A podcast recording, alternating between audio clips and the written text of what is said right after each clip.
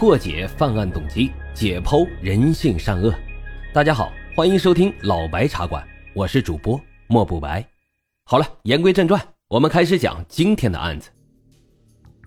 生意兴隆的牛奶铺，一夜之间居然土崩瓦解，一家十一口人诡异死亡。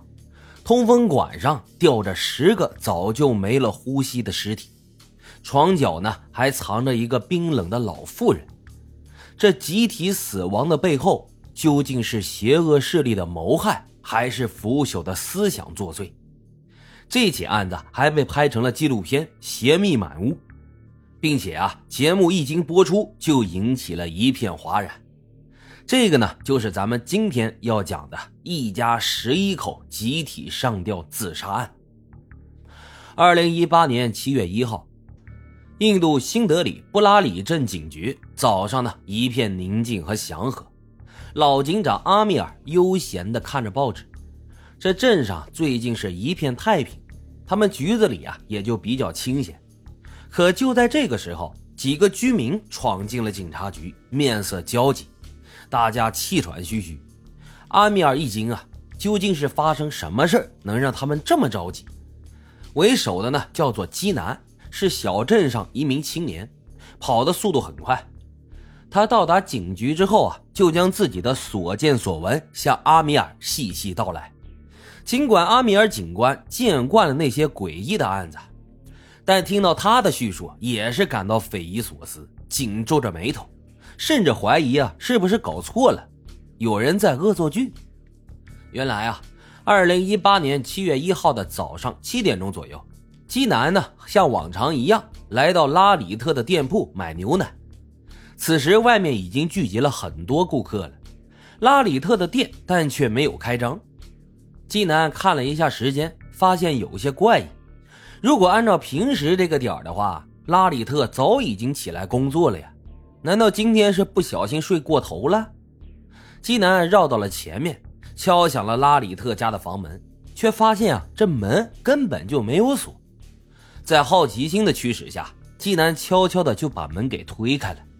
随着门的转动，眼前的画面也一点点出现在大家的视野当中。基南呆愣在原地，其他顾客见状啊，也纷纷探头看向屋内。随后，这人群当中就爆发出尖叫声，门被彻底的打开，恐怖的景象也是赫然在目。只见拉里特家的通风网上挂着十具尸体，他们头低着，面色青紫，一片死寂。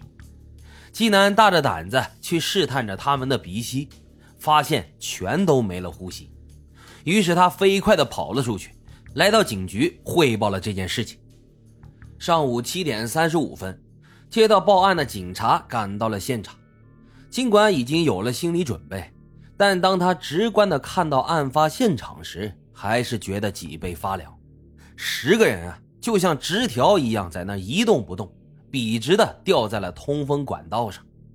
诡异的是，不仅仅是死亡的人数，在仔细观察后，阿米尔警官吓出了一身的冷汗。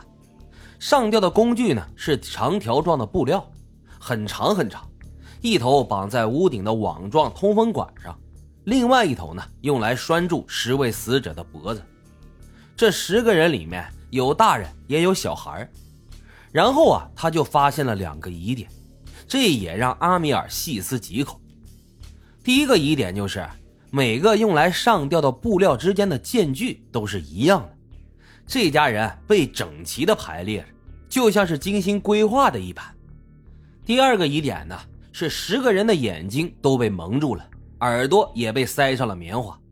几个离世的孩子双手被反绑在身后，手腕用绳子紧紧的勒住了一圈，厚厚的绳子中甚至还掺杂着电话线。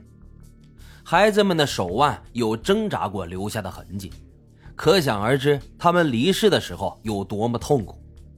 眼前的这一切，就好像是凶手利用上吊自杀这种掩人耳目的方式完成的谋杀。但在现场发现的其他证据呢，又与这个猜测相悖。首先呢，就是现场没有任何打斗的痕迹，也没有任何外人闯入的证据。屋内摆放的一片整齐，地面上呢也并不杂乱，房屋门锁也没有被撬开或者是强力撞开的痕迹。其次啊，是这一家一共十一口人，想要谋害他们，并且还是以这样高难度的方式完成自杀的假象，对于凶手来说是非常困难的。如果他们用迷药把这家人给迷倒，完全就没有必要再把他们眼睛蒙上，再在耳朵里塞上棉花，这岂不是增加自己在案发现场逗留的时间吗？